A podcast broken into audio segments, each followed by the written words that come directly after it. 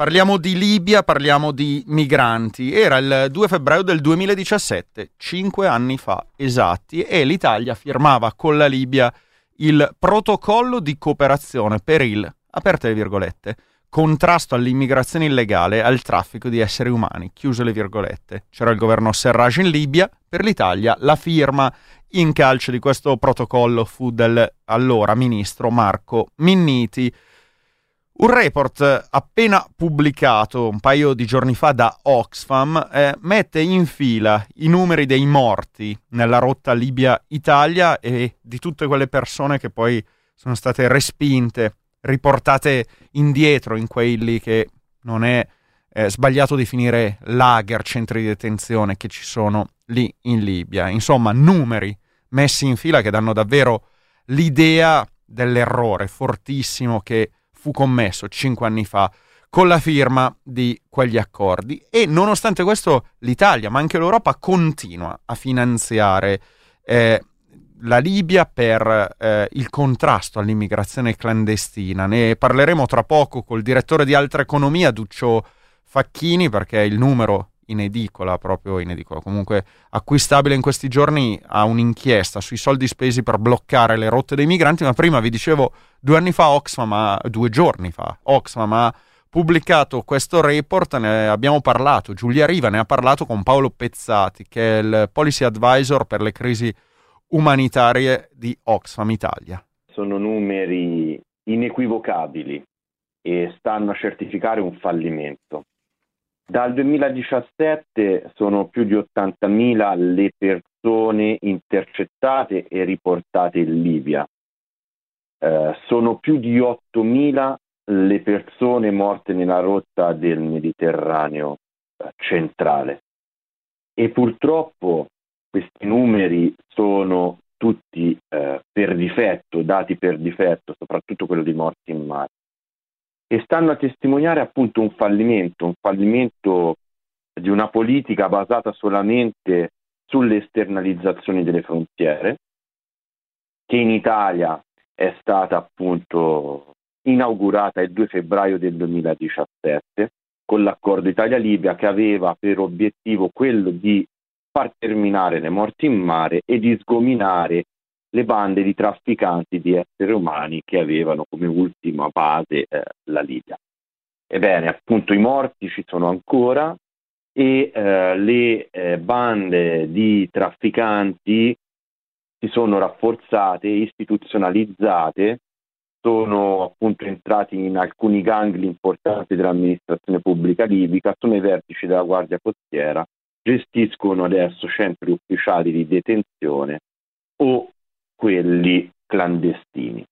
Quindi purtroppo, a fronte anche dei milioni di euro spesi in questi 5 anni, il risultato tangibile è che abbiamo perpetuato un ciclo di violenza e di abusi e non abbiamo raggiunto nessuno degli obiettivi proposti. Eppure parliamo di un accordo che sta per essere in qualche modo rinnovato.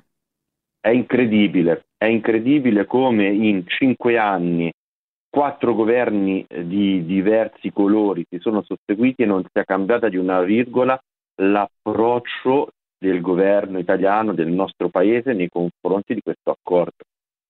A novembre del 2022 scadranno i termini per fare in modo che l'accordo non si rinnovi automaticamente.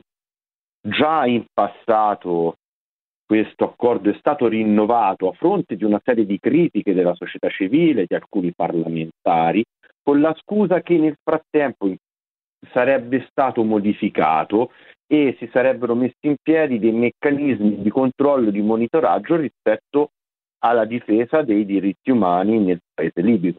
E invece non abbiamo registrato nulla.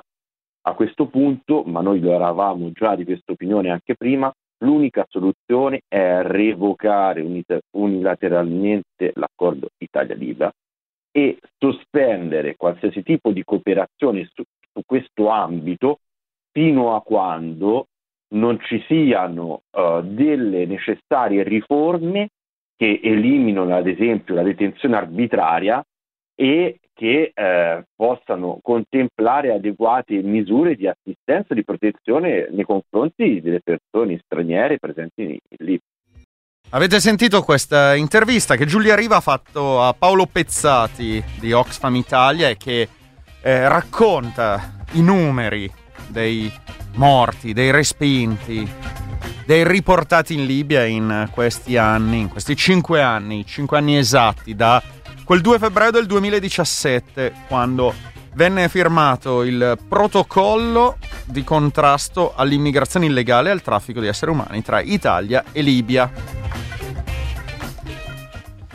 Sono cambiati 4 governi, ma poco, nulla è stato fatto per cambiare quello stato di fatto delle cose che i numeri raccontati da Oxfam spiegano facilmente, in maniera plastica, che è stato un accordo sbagliato. E nonostante questo l'Italia, ma l'Europa, continua a spendere soldi insieme per la Libia, con la Libia, per bloccare le rotte dei migranti, non solo quella mediterranea, ma c'è anche un'altra rotta forse meno conosciuta, che a volte arriva sotto i riflettori dei media, poi sparisce, quella balcanica, dicevo, dove l'agenzia Frontex punta sui dati biometrici per bloccare le persone.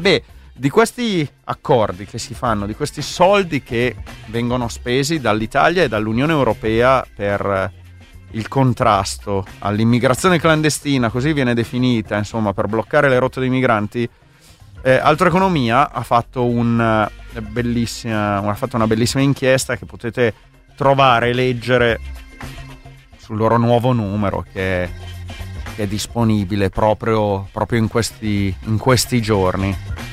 Tra poco ne parliamo, se riusciamo a contattarlo, a dir la verità, col direttore di Altreconomia, Duccio Facchini. Benvenuto. Ciao, buongiorno, scusate. Vabbè, qualche problema tecnico può capitare. Duccio Facchini è direttore di Altreconomia e dicevo, Duccio, agli ascoltatori e alle ascoltatrici che se vogliono possono acquistare il numero di Altreconomia, proprio quello di questo mese di febbraio. Avete fatto la copertina su questa inchiesta che avete portato avanti, un'inchiesta sui soldi spesi dall'Italia, ma non solo, anche dall'Unione Europea, per bloccare le rotte dei migranti. Noi siamo partiti dal fatto che oggi è il 5° anniversario dell'accordo di cooperazione per il contrasto all'immigrazione illegale e al traffico di esseri umani, firmato dall'allora ministro Minniti col governo Serraj in Libia 5 anni fa, quindi parliamo della rotta mediterranea, ma voi nella vostra inchiesta siete andati a guardare tra le righe anche di un'altra rotta, quella dei Balcani. Io partirei però da quella mediterranea. Insomma, scrivete, dite, avete verificato che vanno avanti soldi, e non sono pochi, spesi e dall'Italia e dall'Unione Europea a beneficio delle cosiddette guardie costiere libiche, perché anche lì l'utilizzo di certi termini bisogna prenderlo con le pinze, no? Esattamente, il punto di partenza è quanto accaduto ad esempio l'ultimo anno, cioè oltre 32.000 persone respinte secondo l'Organizzazione Internazionale delle Migrazioni. Come è stato possibile rendere così tragicamente efficienti le autorità libiche nell'intercettare e nel respingere le persone, al netto naturalmente della tragedia di chi in mare continua a morire o è disperso? Bene, la responsabilità principale è del governo italiano e dell'Unione Europea, attraverso forniture che da 5 anni e non solo vanno avanti, e quindi a febbraio abbiamo raccontato le ultime, le più, come dire, le più fresche, le più recenti. E quindi andiamo da 3 nuove motovedette realizzate ad hoc da un'azienda veneta di Rovigo che si chiama Cantiere Navale Vittoria per 6,3 milioni di euro, un nuovissimo centro di coordinamento di presunta ricerca e soccorso dato chiavi in mano dalla Marina Militare Italiana alle autorità libiche, che lo collegano, perché così dicono le carte che abbiamo consultato, a un radar installato presso la base navale di Abu Sitta, radar realizzato da un'azienda italiana collegata alla ex Finmeccanica, e ancora 5 nuovi motori per oltre 350.000 euro per le navi che abbiamo donato ai libici, e apparecchiature informatiche. Cioè è un continuo, e sto parlando delle più recenti degli ultimi mesi, certo, è un continuo equipaggiamento, infrastrutturazione, addestramento e formazione finalizzata unicamente al blocco e respingimento, o per utilizzare il linguaggio orwelliano dell'Organizzazione Internazionale delle Migrazioni, il ritorno delle persone verso Tripoli. Che, tra l'altro, lo dicevo anche prima nell'introduzione, vuol dire un ritorno in un porto non sicuro, in una terra pericolosa, non solo non sicura per queste persone, e vuol dire quasi certamente, se non certamente, di nuovo la permanenza in centri di detenzione che sono stati, a mio avviso, giustamente paragonati a dei lager. E le cui peraltro condizioni inumane e degradanti sono raccontate non solo da chi ci opera, come ad esempio Medici Senza Frontiere, che l'ho raccontato anche all'inizio di quest'anno, le condizioni in cui sono state deportati centinaia di persone che protestavano pacificamente per ottenere protezione, per essere evacuate dal paese, ma anche dalle stesse Nazioni Unite. Eppure, come dire, l'ipocrisia resiste ed è difficile invertire la rotta, perché è una rotta seguita trasversalmente dai governi dell'Unione Europea, dai più dichiaratamente moderati a quelli più estremisti. C'è un allineamento rispetto a questa strategia disumana che, appunto, come dicevi giustamente tu, dal Mediterraneo centrale ritroviamo anche nell'area dei Balcani. Adesso andiamo a parlare anche di questo altro corno del problema, perché la vostra inchiesta, come dicevo, non è solo incentrata sul Mediterraneo, ma è incentrata e sull'Italia, e hai raccontato gli ultimi numeri, quelli dell'ultimo anno, e sull'Unione Europea. Lì, giusto per spiegare anche ad ascoltatori e ascoltatrici il lavoro che avete fatto come Altreconomia per tirar fuori questi numeri, questi dati, avete sottolineato anche un tratto peculiare dell'Unione Europea, ossia la mancanza di trasparenza di fatto nel riuscire anche banalmente a comunicare questi numeri, questi dati che dovrebbero essere ovviamente a disposizione di tutti.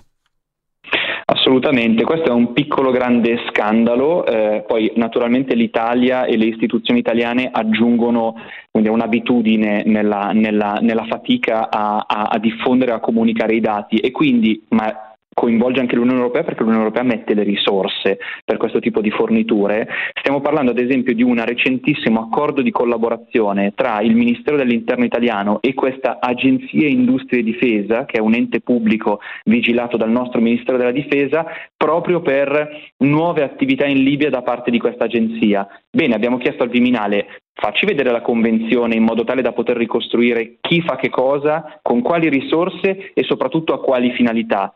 E, insomma, avete chiesto e vi siete chiesti ma che tipo di collaborazione si garantirà, esatto, in quella terra? Di fatto risposta zero, quindi.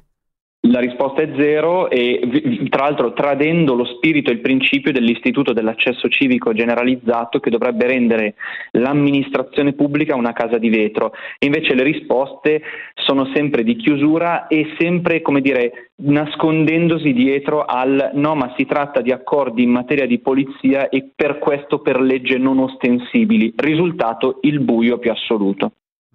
Senti Duccio, l'altro aspetto di questa vostra inchiesta è invece quello sulla situazione su quell'altra rotta, quella dei Balcani. Qui cosa raccontate? Qui raccontiamo, grazie all'inchiesta di Luca Rondi, l'attività dell'agenzia Frontex, che è un altro attore protagonista della strategia di respingimento, di esternalizzazione e di confinamento delle persone, e i Balcani riteniamo che siano, come dire, un laboratorio estremamente interessante, uno per i flussi delle persone e due per quello che la Frontex sta facendo, sperimentando un nuovo sistema di sorveglianza ed espulsione basato sui dati biometrici, e quindi dalla Bosnia ed Erzegovina, formalmente all'esterno dell'Unione Europea ma di fatto inserita nel contesto europeo dei Balcani, alla Macedonia del Nord, ma passando anche per la Grecia, è incredibile notare quante risorse, quante tecnologie l'Europa, l'Unione Europea stia investendo attraverso Frontex per sostanzialmente espandere la capacità di controllo delle frontiere, con questa unica ossessione che è quella di impedire l'accesso alle persone. E quindi più riusciamo a schedarli, più riusciamo a prevenire il loro ingresso e implementare meccanismi di rimpatrio e di respingimento anche da parte di paesi non membri dell'Unione Europea. È quello che Gianfranco Schiavone chiama l'abisso in cui ci stiamo spingendo, come dire, facendo finta che questo sul lungo periodo non vada a intaccare anche i diritti dei cittadini europei. Naturalmente, oltre alla tragedia di far vivere a persone che meriterebbero protezione e l'accesso alla protezione, invece facciamo patire muri, campi di confinamento, come avviene in Bosnia, come abbiamo raccontato con Rivolti ai Balcani, e di fatto il rimanere all'esterno dell'Unione. Duccio, un'ultima cosa proprio di servizio per i nostri ascoltatori e le nostre ascoltatrici. Chi volesse leggere la vostra inchiesta, come deve fare? Primo, l'invito è ad abbonarsi e a sostenere una realtà di informazione indipendente come Altreconomia. Secondo, la trovate sul nostro sito, potete acquistare la versione digitale. Terzo, la trovate nei nostri punti vendita, chiamiamoli così, sul territorio, che sono prevalentemente le botteghe del commercio ecosolidale, che è un po' il mondo a cui ci rivolgiamo da oltre 20 anni. Grazie mille Duccio Facchini, direttore di Altreconomia, buona giornata, ciao. Grazie a voi, ciao, buon lavoro.